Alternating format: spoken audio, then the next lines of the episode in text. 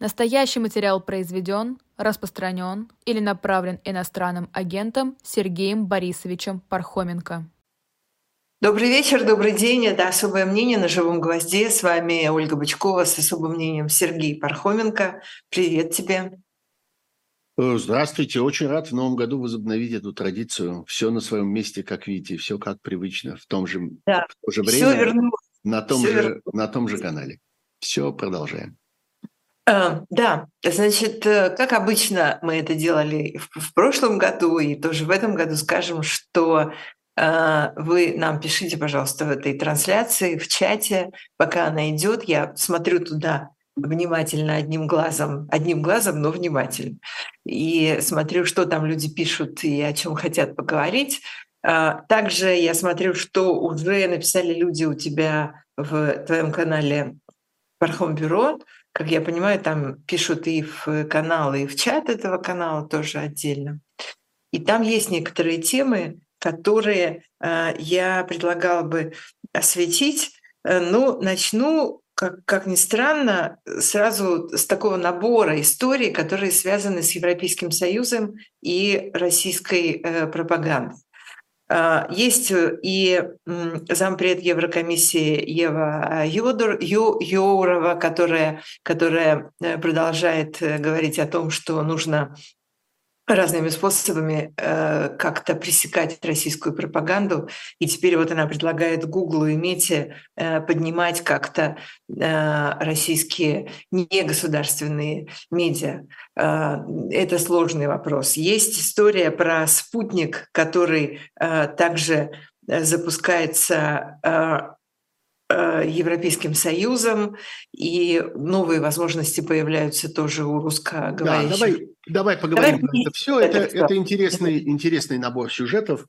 Можно сказать, не прошло, не прошло и двух лет, не говоря а, уже да. обо всем. А, э, что касается, что касается первой истории, что касается Веры Юровой, э, она очень влиятельный чиновник европейского уровня, собственно, зампред Еврокомиссии, ну, это как бы заместитель премьер-министра Европы. Вот примерно так это можно перевести на человеческий язык. А, она э, довольно давно уже занимается всем, что связано с э, там, коммуникациями и с этими большими компаниями комму- комму- коммуникационными, Гуглом и так далее – они, надо сказать, внимательно к этому ко всему присматриваются, потому что они очень заинтересованы в том, чтобы знать, а что там варится в смысле э, нового европейского законодательства, э, которое могло бы ограничивать деятельность этих компаний, прежде всего там антимонопольного, э, антимонопольного законодательства. В общем, это одна из немногих вещей, которые их интересуют. Вообще эти компании ведут себя чрезвычайно, ну, э, если хорошие слова употреблять, то, скажем, независимо, а если слова похуже, то нагло. Они говорят, нас ничего не касается, мы ничем интересоваться не хотим, мы коммерческие компании, мы хотим только заработка, а все, что нам заработка не дает, то нас совершенно не волнует. И в частности, их не волнует, как они утверждают, все то, что происходит с российскими медиа, как пропагандистскими, так и э, так и, наоборот, независимыми, теми, которые пытаются сопротивляться Э, путинскому режиму и путинскому информационному диктату и всей этой индустрии пропаганды.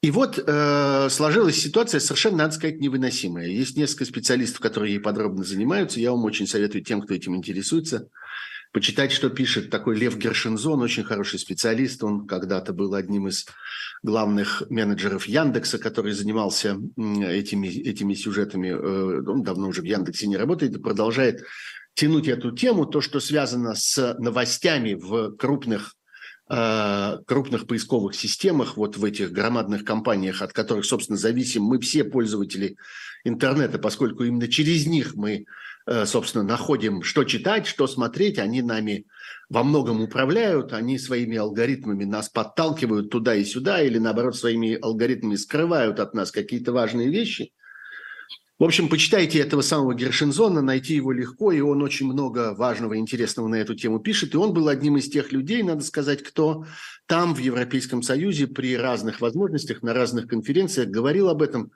И, как мы видим, кое-чего добился. Добился того, что на самом высоком европейском уровне стали говорить о некоторых э, технологических обстоятельствах. Они заключаются вот в чем.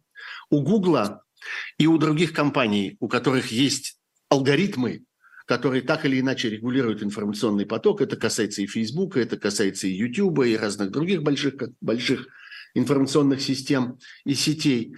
А, у них есть возможность э, э, как бы определять, какие, э, какие ресурсы, какие сайты являются популярными, с их точки зрения хорошими. Хорошими это значит, что они интересуют людей, это значит, что они имеют э, аудиторию, чем-то привлекают, технически правильно устроены и так далее. И вот эти хорошие ресурсы нужно продвигать, нужно их рекомендовать большому количеству людей, пусть их смотрит еще больше народ. А вот есть другие ресурсы, которые никто не видит, никому они не интересны, технологически они плохо устроены, что-то в них не так, как-то никто туда не попадает, ну так мы их и не будем показывать, они никому не нужны. И тут выясняется, что в первый разряд, в разряд хороших, попадают те, кого искусственно продвигают при помощи громадных усилий, финансируемых, в частности, непосредственно из бюджета Российской Федерации, э, кого продвигают э, с пропагандистскими целями. Э, российские пропагандистские телеканалы, всякие, я не знаю, всякие ложные новости, всякие Царьград ТВ, всякое мракобесие, какую-то бесконечную пропаганду, бесконечную дезинформацию, бесконечное вранье по поводу войны и так далее. Тратятся колоссальные силы на то, чтобы эти ресурсы продвинуть. И Google, и всякие прочие, вот эти, у которых есть алгоритмы, они на это ловятся. Они совершенно... Это ловятся? Они на это ловятся, скажи? Да? Или они на это закрывают глаза? Они на это ловят, прежде всего ловятся. А дальше, когда им на это указывают, вот тогда они закрывают глаза. Они говорят, а нам, собственно, не важно. А мы не обращаем внимания на политические взгляды. Можно подумать, что речь идет о политических взглядах. Можно подумать, что речь идет о каких-то там мыслях, преступлениях. Нет, речь идет о, о настоящих преступлениях, о криминальной деятельности в информационной сфере, о военной пропаганде, об агрессивной, бесчеловечной пропаганде, о пропаганде убийства, о пропаганде насилия, пропаганде э, агрессии против чужих территорий и так далее, и так далее. Они закрывают на это глаза и говорят, ну как, ну вот видите, наши механизмы, наши алгоритмы без участия человека, наши роботы э, находят эти э, сайты, находят эти информационные ресурсы, ну и продвигают их, потому что, видите, их много кто смотрит, они нужны людям. Их много кто смотрит, потому что их со страшной силой разгоняют, разогревают и надувают э, российские пропагандистские системы. И наоборот – Оказывается, что те самые ресурсы, которые заблокированы по распоряжению Роскомнадзора, они с точки зрения этих алгоритмов выглядят плохими, неудачными. Что-то люди туда не ходят.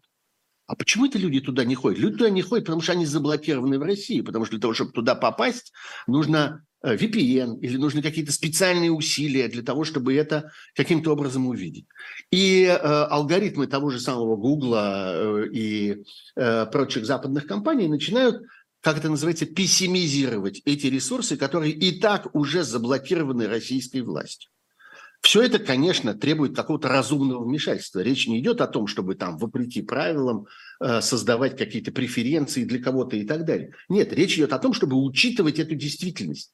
О том, что в одном случае речь идет об искусственных блокировках, а в другом случае речь идет об искусственном разогреве этих, этих сайтов и этих информационных ресурсов. Пусть крупные компании отдают себе в этом отчет. И вот, наконец, Европейский Союз включился в эту логику, Наконец, Европейский Союз обратил внимание этих компаний, что они обязаны это делать, что это ровно такая же их обязанность, как их борьба там с какими-то другими видами признанного ими криминала. Но они же занимаются борьбой с наркотиками, борьбой с, там, я не знаю, трафиком людей, с похищением э, людей и продажей их в рабство. С, э, они занимаются борьбой э, с э, отмыванием денег и так далее. Почему-то они считают, что это необходимо. Они признают, что это преступление, и они понимают, что они не могут от этого отвернуться. Они понимают, что они не могут сделать вид, что это их не касается. Вот это их касается тоже это тоже преступления, такие же, как отмывание денег, такие же, как наркотрафик. Это столь же преступная деятельность, вот эта пропаганда войны, пропаганда агрессии, и они обязаны этим заниматься. Я думаю, что сделан только первый шаг. Это только первые переговоры, первые какие-то призывы, которые прозвучали. Но я нисколько не сомневаюсь, что люди, которые в Европейском Союзе этим занялись, они люди, что называется, настойчивые, и они будут это продолжать. И я думаю, что это выйдет и на уровень законодательства, и на уровень переговоров с этими компаниями, которые, возвращаясь к началу нашего разговора, очень заинтересованы в том, чтобы поддерживать с европейскими крупнейшими организациями поддерживать корректные отношения, поскольку они в какой-то мере от них зависят, зависят от того законодательства и тех ограничений, которые они могут наложить на их бизнес в Европе. А вот уж в европейском бизнесе они действительно очень заинтересованы, там они делают большие деньги, это важнейший для них рынок, гораздо более важный, чем Россия, например. Это по России они могут говорить, да ладно, нас это совершенно не интересует, мы там все равно ничего больше не зарабатываем. В Европе зарабатывают, поэтому для них это важно. Вот это первая история. Пожалуйста, если э, она будет развиваться, обращайте на нее внимание э, и э, понимайте, о чем идет речь. Речь идет не о том, чтобы каким-то образом дать какие-то преференции российским медиа или там белорусским, скажем, медиа. Все началось с них. Все началось, кстати, с разговора именно о белорусских медиа, а не о российских. Речь идет не о преференциях для них, а речь идет о том, чтобы крупные компании понимали, что они невольно участвуют в преступной деятельности российского тоталитарного режима. И они должны, конечно, это прекратить и сделать на это какую-то важную поправку. Вторая история э, связана это, с этим. Вообще, да, просто буквально два слова скажу тебе. Mm-hmm продолжение. Это может быть вообще в некотором смысле модельная ситуация, потому что мы наблюдали такие истории раньше, но действительно в полный рост они вот так вот проявились именно в, эту, в этой войне России с Украиной. Но теперь мы видим же много других примеров подобного рода, и вполне возможно, там, не знаю, с Хамасом и так далее. А, и вполне возможно, что это может быть э, э, как-то использовано для того, чтобы просто вообще эта цифровая цивилизация просто перешла на другой уровень и как-то подумала о достоверности и... А э, вот я тем временем заглянул в свой телеграм-канал в mm. бюро и вижу, что один из э, читателей там спрашивает, а могут ли американские законодатели э, оказать влияние на Google и Мету? Да, могут. Ровно таким же способом, потому что в Соединенных Штатах постоянно продолжается разговор, уже много лет он идет, о применении разного рода антимонопольных мер в отношении этих громадных компаний, прежде всего Google. Google, который оказался доминирующей компанией в интернете, и есть много сторонников того, что Google необходимо разделить на несколько компаний, так же как, ну, есть прецеденты этого. В свое время, например, там э, телефонные компании очень крупные, которые оказывались слишком доминирующими на рынке телефонной связи, их тоже вот так разделяли на несколько, или там энергетические, электрические компании. Э, так что это вполне возможно, и э, это Google чрезвычайно интересует, и если это будет частью повестки дня, то это тоже, несомненно, окажет на эти э, компании влияние. Второй сюжет, о котором я хотел говорить, давай я сразу... Про спутник расскажи, да, я да, мало да, про это. Это спутниковая история, да. Она не связана напрямую с Европейским Союзом. Там основным игроком является очень влиятельная, очень э, энергичная э, такое, э, такая, я бы сказал, общественная организация международная под названием «Репортеры без границ». Эти самые репортеры без границ в прошлом году довольно интенсивно спорили, в том числе в суде, с очень крупной французской компанией под названием Евтелсат, которая является владельцем э, самых крупных, самых мощных спутников, через которые происходит спутниковое вещание э, э, разных спутниковых телеканалов. В том числе, надо сказать, и на территории, на территории России. Вот те, кто являются подписчиками там всяких триколоров, и там разнообразных других пакетов спутникового вещания. И э, вы, может быть, этого не знаете, но в действительности это вещание происходит вот через вот эти самые спутники Евтелса. Среди прочего, они, э, эти спутники, транслировали в том числе и российские пропагандистские каналы. Вот федеральные телеканалы, самые крупные, там Первый канал, ОРТ, то есть не ОРТ, что я говорю, канал «Россия», э, НТВ и так далее, и так далее, и так далее. В какой-то момент удалось через суд добиться того, чтобы это вещание на Европу, во всяком случае, прекратилось. И больше его нет. Там освободились некоторые мощности. И вот теперь э, репортеры без границ добились того, чтобы на этих освободившихся каналах с, с, с одного из этих спутников началось вещание независимых российских медиа. Э, там есть довольно много знакомых вам лиц и довольно много знакомых вам имен для тех, кто смотрит YouTube. Э, довольно много контента, который вы видите пока вот в разного рода YouTube-каналах независимых, э, вдруг появился вот таким образом тоже через, через спутник в обычных, в обычных телевизорах. Пока тот спутник, который используется, не самый распространенный в России. Э, это э, так называемый спутник, его обычно обозначают цифрой 13, потому что он висит на высоте 13 градусов над горизонтом. Это спутник, который захватывает своим вещанием относительно небольшую часть Российской Федерации, главным образом западные регионы. Вообще он предназначен гораздо больше для Европы, для Восточной Европы, в том числе для Украины, например. Э, чем для России. Но в России тоже можно это видеть. И во всяком случае э, появляется некоторая новая возможность. Она требует там всяких технических э, усилий. Нужно поставить тарелку побольше, нужно там ее переориентировать, нужно отрегулировать приемное устройство, которое есть в квартире у того, кто хочет это смотреть. В общем, это пока довольно непросто, но можно это сделать.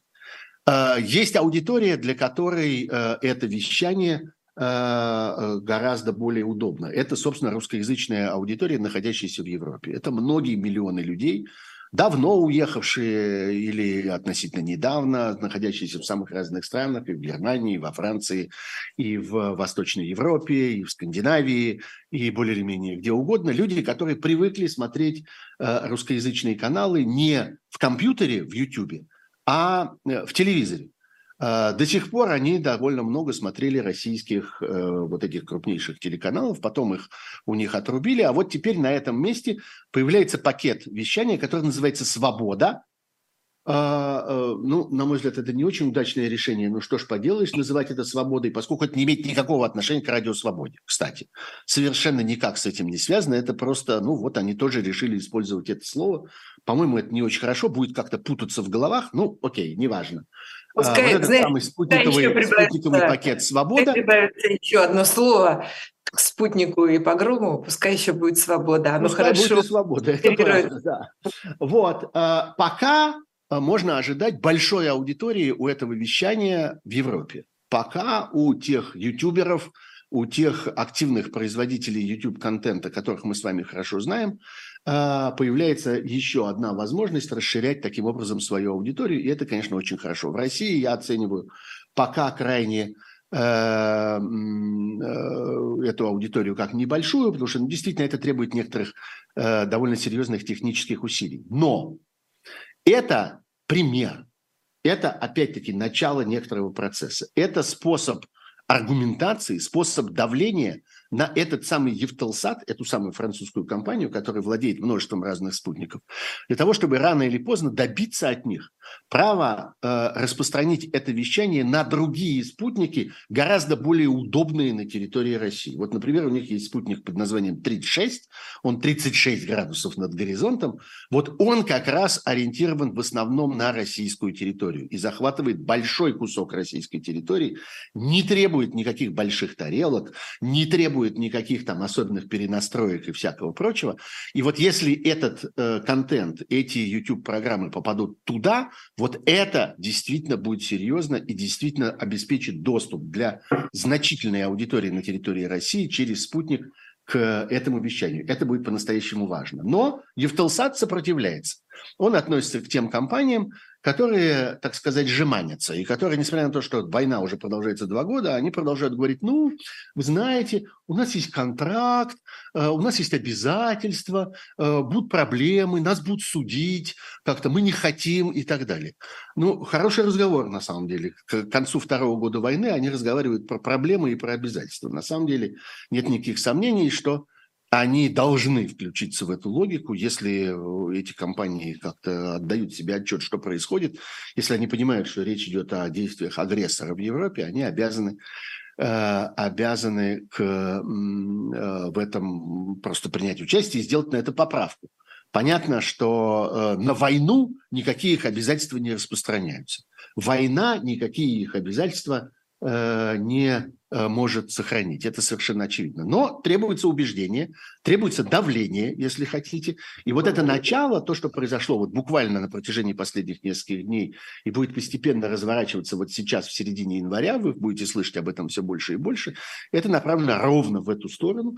И это начало некоторого нового процесса, появления некоторого нового канала доступа к информации, который, конечно, важен всем тем, кому нужна независимая информация на территории России. Тут спрашивают э, про другое, но не про другое. Спрашивают, а чего это вдруг э, Рамзан Кадыров решил торгануть украинскими военнопленными? В обмен ну вот на... и торгануть. Торгануть – правильное слово. Его я, да, я совершенно с этим согласен. Да, речь идет о том, что Кадыров если вы об этом.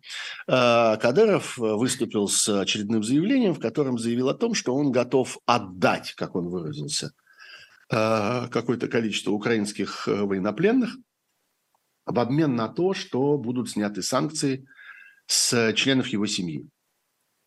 Есть он даже в этом. Сказал, знаешь, он сказал, ни в чем не повинных э, людей, лошадей, вот типа с них их всех освободите от этих санкций. Лошадей тоже предлагает освободить. Ну вот, да, есть там в качестве членов семьи, среди, среди прочих членов семьи, он упоминает и лошадей тоже. Обе стороны этой, обе части этой сделки э, э, являются интересными. Там есть на что посмотреть.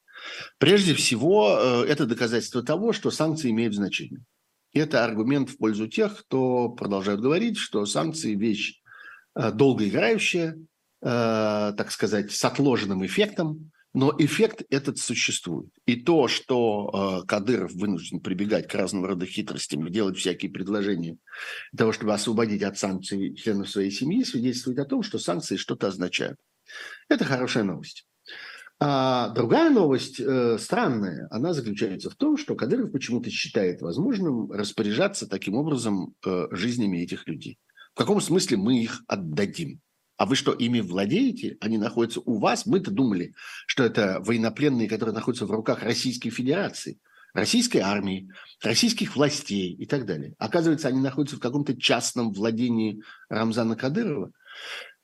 Это еще э, один э, шаг, еще одно движение, еще, э, один, еще одна попытка продемонстрировать э, то, что э, законодательство и писанное, и неписанное, и мирное, и военное, любые регуляции по существу не действуют на территории Чеченской Республики и по существу не касаются руководства Чеченской Республики, как они сами это считают, как они сами к этому относятся. Во всем в этом Интересна позиция российских спецслужб и российских силовых органов. Как они к этому отнесутся?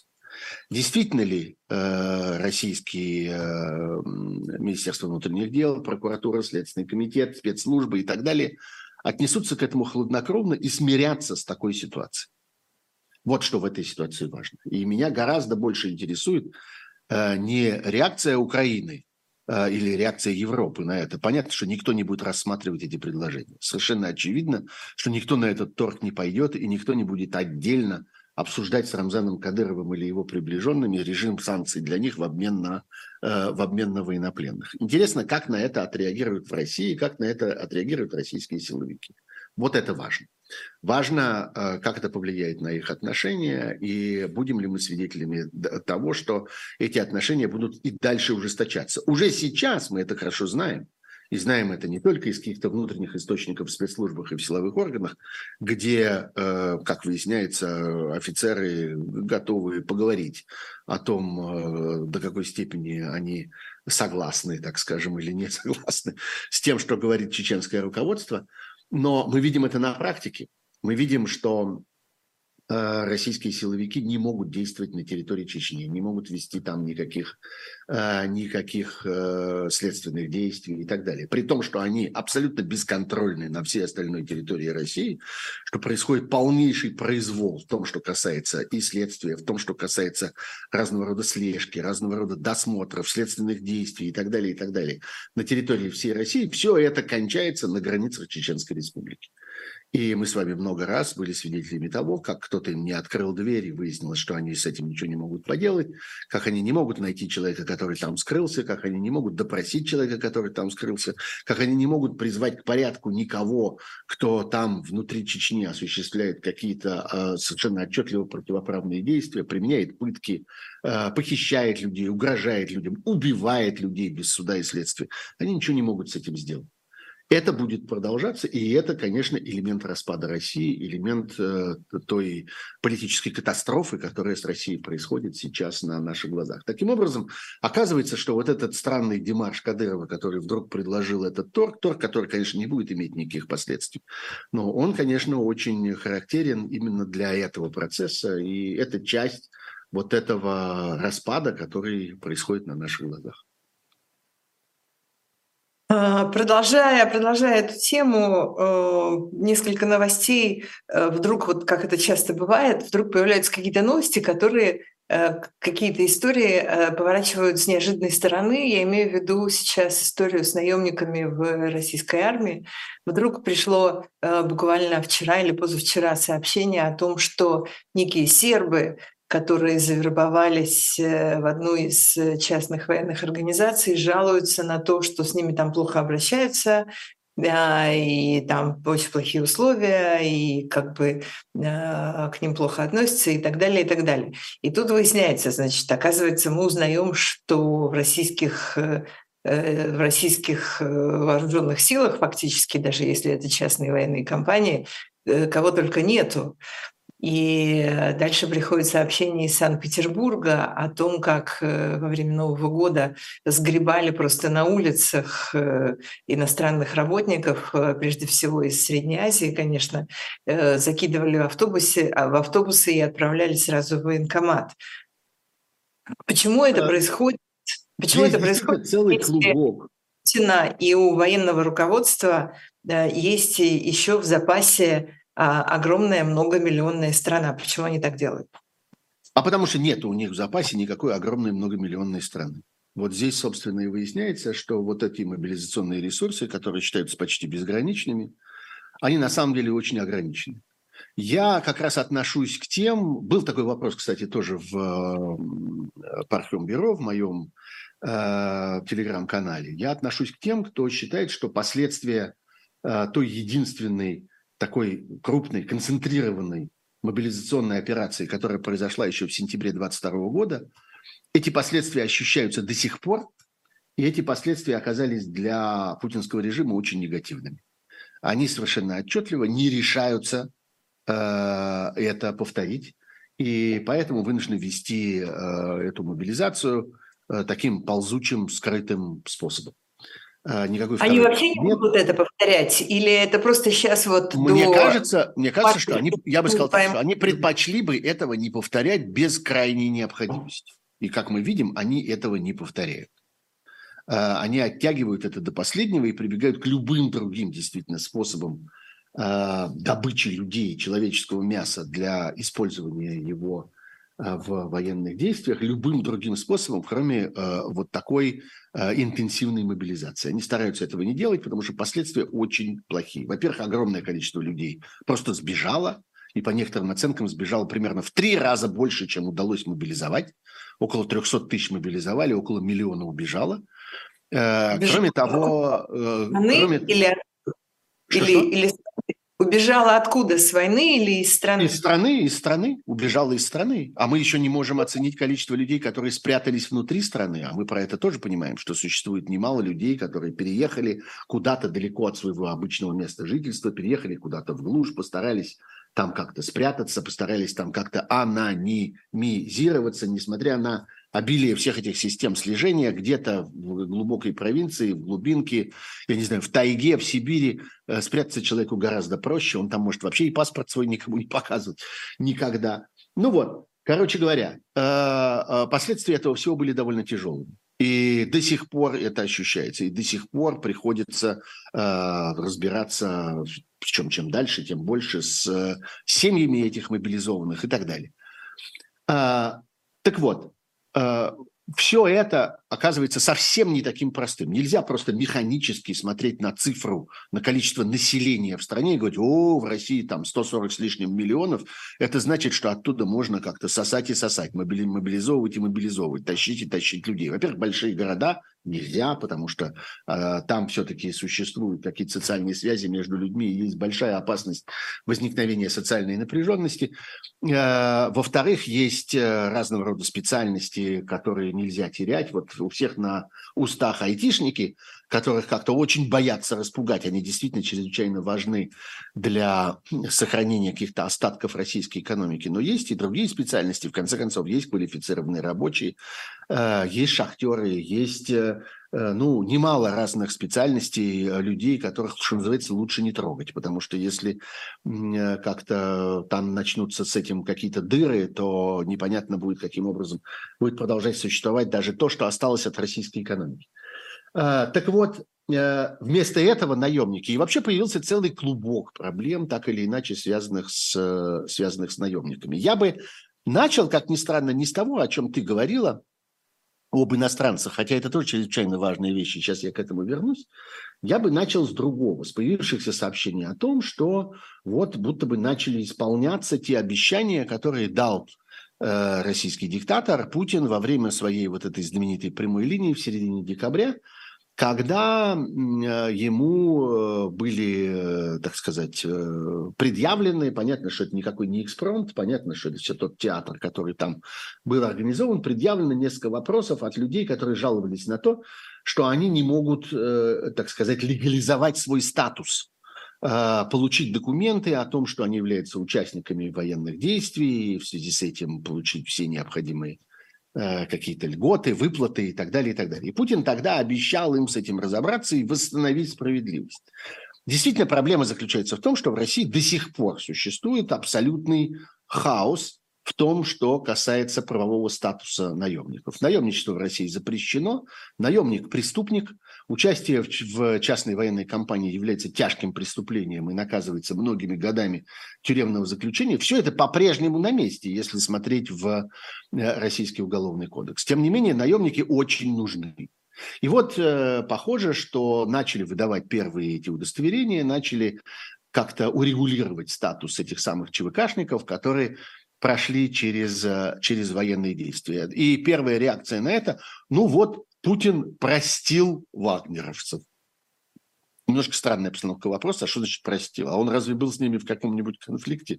В конфликте он был только с Пригожиным и еще, может быть, с парой каких-нибудь его приближенных, а ко всем остальным он никаких претензий не имел. Мы хорошо помним, что сразу после вот этого неудавшегося мятежа летом 22 года Э, был президентский указ о том, что вот их всех, э, так сказать, в случае, если они возвращаются в вооруженные силы или если они возвращаются к участию в операциях в Африке, ага.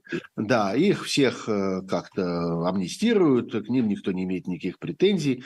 Мы помним вполне анекдотическую историю с тем, как Путин принимал в Кремле несколько десятков командиров Вагнера и там пытался с ними договориться, с ними, а не с Вагнером. В общем, пытался, как, а не с Пригожиным, пытался Пригожина каким-то образом там изолировать, оставить один на один э, с собою. Э, потом э, была история с э, этим э, э, уничтоженным самолетом, в котором, собственно, погиб и сам Пригожин и ближайшие все его окружение, все его ближайшие помощники. Так что никакой ссоры собственно, с Вагнером не было. И, соответственно, никакого нет и примирения, нет и никакого прощения. Но важно продемонстрировать две вещи. Во-первых, что Путин исполняет свои обещания, что важно в ходе вот этой так называемой предвыборной кампании.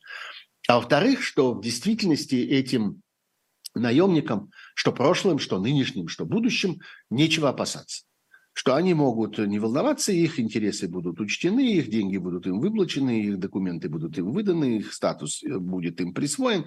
С этим все будет в порядке. А дальше можно начинать вербовать все новых и новых. И вот здесь я бы вспомнил и о нескольких указах президента, вышедших в последнее время, э, которые были направлены на облегчение процедуры натурализации в России для тех, кто подписывает договоры с армией э, по существу, теперь появляется простая и быстрая процедура получения российского паспорта. Что уж там дальше будет с этими людьми, это другой вопрос, потому что с тех пор образовалась довольно развитая процедура лишения Э, гражданства тех, кто получает его вот так, по заявлению. Не по рождению, а по заявлению. Поэтому вот эти люди, натурализованные таким способом, получившие паспорта по облегченной процедуре, неизвестно, что с ними будет дальше. Неизвестно, каким образом э, они будут продолжать существовать в России. Но это мы узнаем потом. Это мы узнаем когда-нибудь. А пока эти паспорта будут им раздавать. И вот э, мы видим несколько параллельных процессов, связанных с этим. Во-первых, облавы внутри России – на тех, кого называют гастарбайтерами. Их стало гораздо-гораздо меньше. Жители больших городов сообщают о том, что те, кого было видно, вот этих приезжих, э, работавших в больших городах, э, выходцев главным образом из стран Центральной Азии – они работали и в коммунальном хозяйстве, они работали в транспорте, очень много их было среди там водителей общественного транспорта и водителей такси. Они часто работают в торговле, мы их видим там на, на кассах, и мы их видим грузчиками и так далее. Этих людей становится все меньше и меньше. Эти рабочие места пустеют, никто этих людей не заменяет. И тем не менее, именно в этой среде мы видим уже несколько прецедентов этих облав, когда этих людей просто принудительно заставляют подписывать эти самые контракты, а дальше уж э, распространяется на них эта процедура получения российского гражданства или не распространяется, это мы посмотрим дальше. Но пока их вылавливают. Второе обстоятельство – это вербовщики за границей, которых появилось все больше и больше. Мы уже знаем, что достаточно много людей э, из бывших стран э, Югославии, среди них есть и ветераны югославских войн, проходивших в конце 90-х, начале 2000-х годов. Э, публика, надо сказать, очень, эм, так сказать, тяжелая. Прежде всего, это сербы или люди из Республики Сербской в Боснии. Э, есть и всякие другие. Мы видим выходцев непосредственно из Центральной Азии, которых э, вербуют там на месте и в бывших республиках Советского Союза, в Таджикистане, Киргизстане, э, и в странах подальше – Э, даже появлялись странные сообщения о том, что будто бы из Непала какие-то люди приезжают, из Северной Индии. Ну, действительно, там явное перенаселение, там большая беднота, там люди, так сказать, очень страдают от скучности, от отсутствия работы. И можно себе представить, что там найдется какой-то контингент, который захочет э, принять участие, если им наврут про то, что это, в общем, как-то не страшно, не больно и не опасно, а деньги какие-то заплатим и документы какие-то дадим. Я уверен, что в ближайшее время мы с вами увидим и наемников из Африки, из тех стран, где активно развивается российское военное присутствие, во всяком случае, развивалось раньше. Нигер, Мали, Центральная Африканская Республика, Чад, Судан. Вот те страны э, Центральной Африки, э, тропической Африки, э, которых, э, которых мы увидим. Я думаю, что их будет немало. Так же, как и выходцев с Ближнего Востока. Сирийцев, палестинцев наверняка будут вербовать их. В общем, короче говоря, Путин была история, люди. была история про Кубу, когда да, там... есть кубинцы еще, да, есть Куби, ну, Куба относительно небольшая страна, поэтому я не думаю, что там как-то много кого наловишь, тем более, что Куба... Тоже не очень богатая, знаешь, поэтому... Не очень богатая, но кое-что там пошевелилось. Э, после ухода семьи Кастро э, от власти там кое-какие перемены наблюдаются, и я думаю, что достаточное количество молодых людей там связывают свою жизнь либо с тем, чтобы продолжать жить в этой развивающейся Кубе, либо с появившимися возможностями более простого переезда в соседние, более развитые страны Центральной Америки, типа Мексики, куда они очень любят е- ездить. Я уж не говорю о э, э, кубинской диаспоре в Соединенных Штатах, которая тоже сейчас, я думаю, будет активно пополняться. В общем, Куба не особенно перспективное место.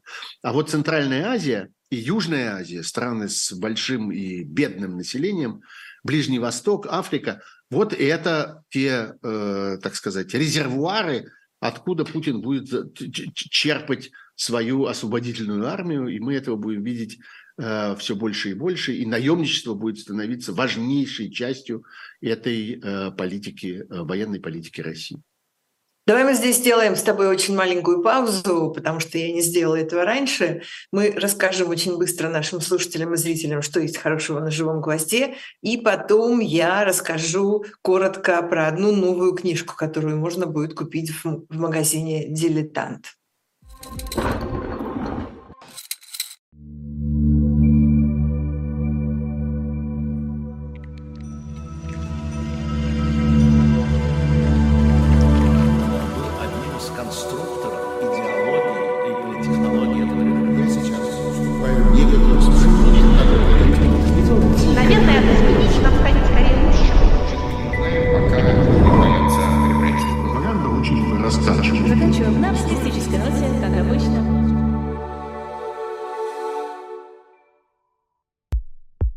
У нас есть парадоксальная ситуация. Это непросто, потому что останется в истории. Ну, Владимир Борисович, вы прям как ребенок. У вас есть лучшие средства обороны? Нету.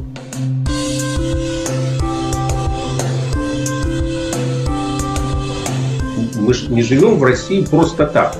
У нас всегда должна быть какая-то миссия, ради которой можно сдохнуть. Это вообще вот кто доказал? Бжезинский.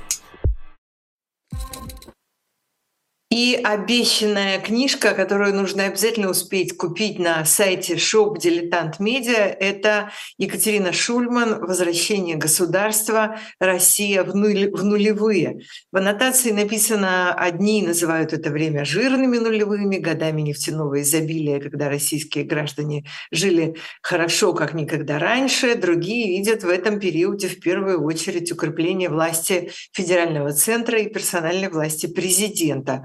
Каким же было на самом деле это время российских 90-х и, э, и российских нулевых, и о том, как менялось государство и общество, и какими мы в итоге пришли в судьбоносные российские 2010-е. Все это есть э, в книге «Возвращение государства Россия в нулевые».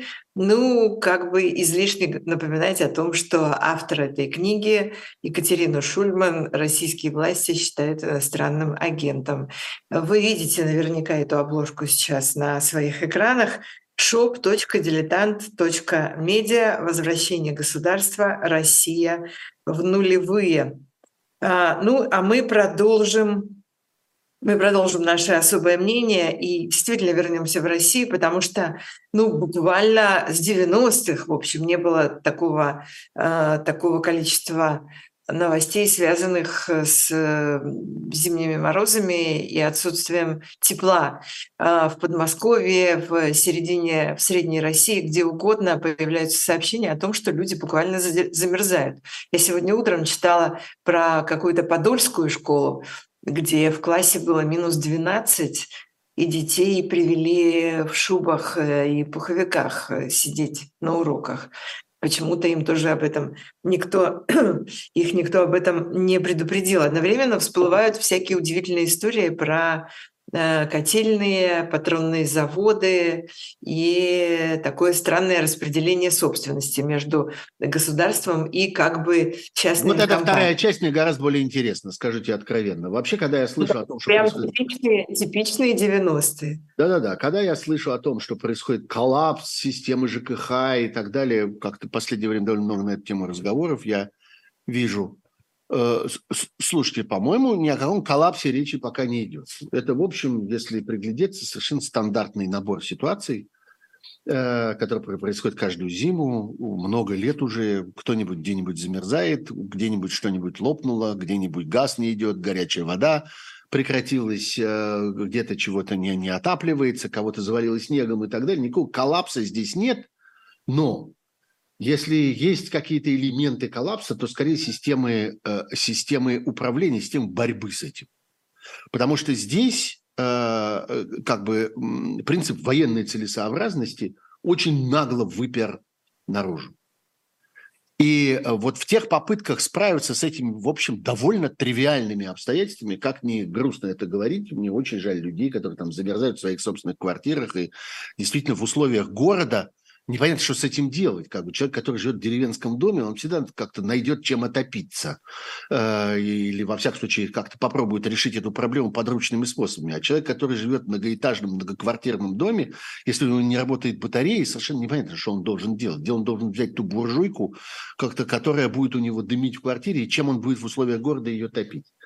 Но э, попытки справиться с этим, они носят абсолютно бандитский характер они э, все построены по, по, по, по принципу э, революционной целесообразности и военной необходимости. Сейчас мы отнимем, сейчас мы национализируем, сейчас мы разгоним, угробим, выгоним, посадим, уничтожим, расстреляем, сейчас мы и так далее. А вот это показывает то, что реально меняет война в российской повседневной жизни. И, между прочим, то, чего, на мой взгляд, Путин и добивается от этой войны. Когда говорят о том, вот как ни странно, да, соединять в один, в один разговор историю про то, хочет ли Путин мирных переговоров и э, про то, почему замерзают люди в Подольске, э, это связанные вещи. Потому что Путину нужна война как образ жизни.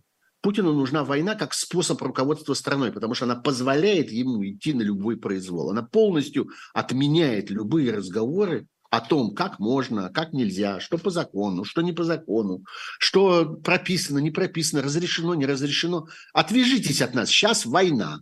Сейчас не время про это разговаривать. Вот универсальный ответ на все. От Подольска до истории с наемниками или, я не знаю, до чего хотите еще, до любой, э, до национализации любых предприятий, до э, воровства любых денег из государственной казны и так далее, и так далее. Сейчас война, сейчас не до этого ваш, не до ваших правил, не до вашего суда, не до ваших прав. Все это не имеет больше никакого значения. Чего хотим, то и крутим. Вот это в этой ситуации является, по-моему, самым содержательным. Э, никакого коллапса я не вижу, а а беззаконие нарастающее с каждым днем. И когда говорят о том, что ну, это вот совершеннейшие 90-е, что-то я не помню ничего подобного в 90-е. Я не помню такого, чтобы можно было просто принципиально от, как бы отрицать любую, любую законность отрицать вообще любую роль любого закона. Были люди, которые нарушали это, несомненно, были люди, которые пользовались возможностями это нарушить, и там, которые надеялись на свою безнаказанность, но они прекрасно понимали, что они совершают преступление. Сегодня это уходит. Уходит ощущение того, что так в принципе нельзя. Потому что во время войны можно. Вот и все. А, и э, это вещь необратимая. Это, собственно, путь в пропасть. Это путь к распаду страны, это путь к уничтожению э, всякой системы, всякого, так сказать, государственного строя и превращения его в э, абсолютный произвол. Вот к чему учит нас э, казус Подольска и других замерзающих э, жилых кварталов и предприятий. Угу. Я вот тут э, листаю листаю э, какие-то чаты, потому что неожиданный был вопрос, знаешь, про что? Про Америку и про продолжение сериала про Трампа и его разные судебные мытарства, потому что теперь апелляционный суд округа Колумбия рассматривал требования его адвокатов подтвердить его полный иммунитет к уголовному расследованию как президента. Э, и, в общем, как бы там все немножечко пошло, все немножечко пошло не так. Да, э, вчера, собственно, началась, э, начался один из ключевых эпизодов. А, начался, началось рассмотрение вопроса о том, является, существует ли полный иммунитет у бывшего президента Соединенных Штатов иммунитет к его уголовному преследованию по поводу любых поступков, которые он совершает, э, будучи президентом. И, собственно, э, судьи именно на это, а речь идет об апелляционном суде от округа Колумбия, столичного округа Соединенных Штатов, Судьи именно на это и нажимали во вчерашней дискуссии, которую, кстати, даже можно было смотреть, так, точнее, нет, не смотреть, а слушать. Она была только в аудио варианте, потому что видеосъемка в помещении суда запрещена в Соединенных Штатах. Но можно было слушать в Ютьюбе это заседание, некоторые энтузиасты это и сделали а я знаю в их подробном пересказе. Так вот, э, судьи говорили о том, что ну, можно представить себе ситуации, когда президент совершает э, ну, совершенно какие-то отчаянные преступления, и невозможно себе представить, чтобы он не нес за это ответственность. Ну, например, если он торгует помилованиями. Вот есть у президента такая, такое право – миловать, миловать преступников. И вдруг мы получаем доказательство того, что он совершает это за деньги. Должен ли президент оставаться безнаказанным в этой ситуации? Э, должен ли президент оставаться безнаказанным в случае, если он использует какие-то специальные подразделения внутри э, американских спецслужб для того, чтобы совершать убийство своих политических противников? Вот мы получаем, предположим, э, твердое доказательство того, что президент приказал убить такого-то. Должен ли он нести за это ответственность и так далее. Позиция трамповских адвокатов заключалась в том, что э, президент должен нести ответственность только в том случае, если предварительно он подвергся импичменту. То есть сначала пусть он перестанет быть президентом, а потом его можно, э, можно за это судить. Но в данном случае импичмента не произошло. Э, Трамп остается как бы тем президентом, который не был отрешен от власти, а как бы закончил формально закончил свой срок пребывания на президентском стуле, и поэтому по-прежнему за ним весь этот, весь этот иммунитет, иммунитет сохраняется. Для судей эта логика показалась довольно сомнительной.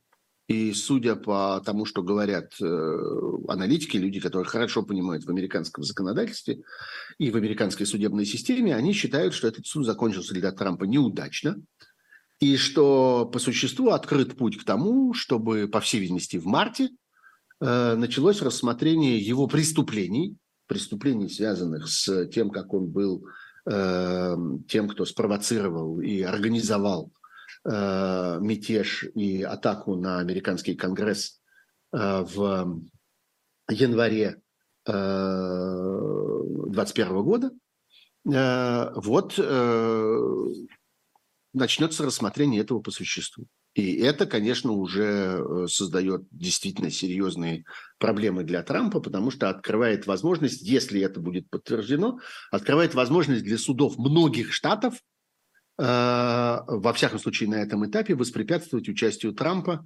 в праймерис, в процедуре выбора официального кандидата республиканской партии, э, к чему как-то Трамп очень стремится, и на что шансы его чрезвычайно по-прежнему велики.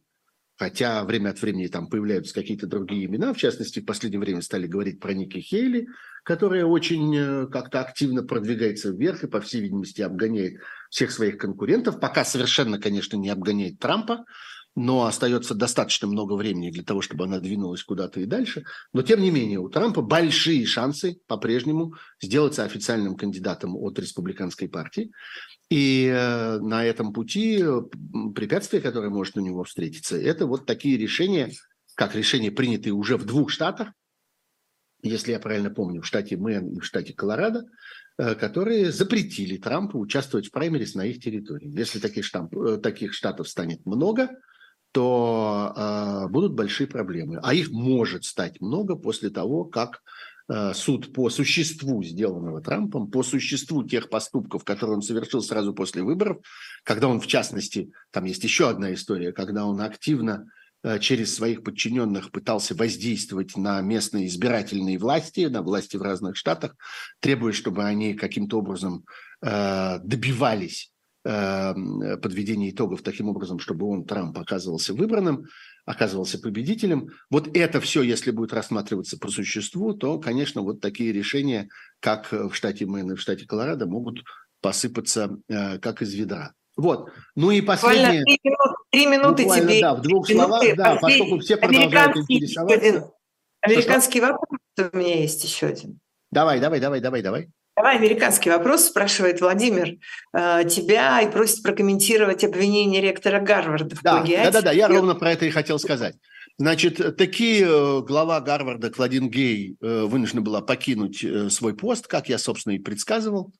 При этом формально ее обвиняют не в том, в чем ее следует обвинять, в том, что она проявила явную безответственность и ну, какую-то какую явно нелепую продемонстрировала позицию в том, что касается э, антиизраильских выступлений и поддержки палестинских террористов на территории университета. Не за это ее э, удалили с этого поста, как следовало бы, а за плагиат.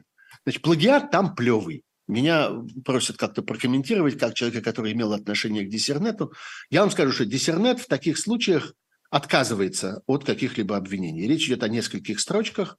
Э, речь идет о, в общем, э, крайне незначительных, я бы сказал, э, нарушениях. И понятно, что сами по себе они об этой женщине как о плагиаторе не свидетельствуют. Но они дали повод того, чтобы удалить ее от поста руководителя Гарварда по этому поводу, это как бы не так позорно, не так стыдно, не так болезненно, да еще ей зарплату громадную оставили на своем месте, не знаю, надолго ли, но, во всяком случае, пока эта зарплата гигантская, почти миллион долларов за ней сохраняется, почти миллион долларов в год за ней, э, за ней сохраняется, сами обвинения в плагиате мне представляются довольно слабыми, и, в общем, ну, по меньшей мере, неинтересными. Там, собственно, не за что особенно уцепиться.